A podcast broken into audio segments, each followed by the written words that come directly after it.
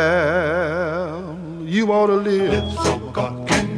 God can use. We continue with the rebroadcast of an interview from 1994 with Brother JoJo Wallace of the Sensational Nightingales. God can use you.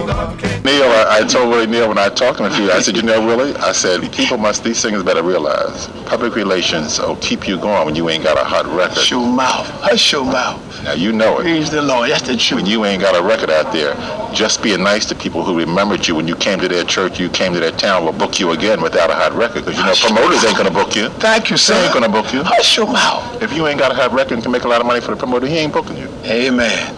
You know. A good name is rather be chosen riches. There you go. I'm telling you. And that's so all we, when you stop and think, that's all we got in this world. It's our name.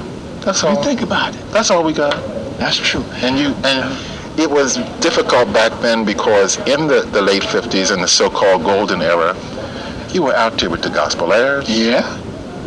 Pilgrim Jubilees. I guess they Right. came along and the clouds came along in the late 60s. Sixties.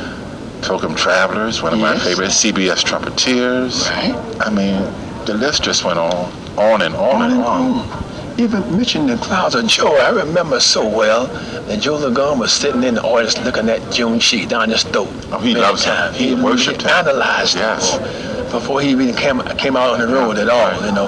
And uh, quite naturally, he has such he's such a great impact. You know, on Mm-hmm. Right. uh, June had such a great impact on his ministry, he his did. song ministry, Yeah. that it and it really passed on to the public. You know, after June uh, have deceased, and, and and I think at that time he had made an album, uh, what you call it, contribute to June Yeah, Six. You know, right. Did you encounter? You were born in the South. Mm-hmm. Did you have problems down there? Racial problems no, when the Nightingales were traveling? yes. 100% racial problems. And I know you allowed me to say it or not, but... Oh, definitely. Tell it all. Listen, uh, I was, uh, we was traveling through Mississippi, Alabama, Mississippi, back in those days. And of course, you know, they had the white water fountain, the black color, Yes. colored here, and and black like that. And then we had to go around the side for the order our food, order food from the restaurant through the, on Uh, the side of the window, windows, yeah. Uh-huh. of course. Then upstairs to the theaters, you know, Right, you sit on the upstairs. side, go to the you can go through the same through. Did you go upstairs? Yeah, we have to go upstairs.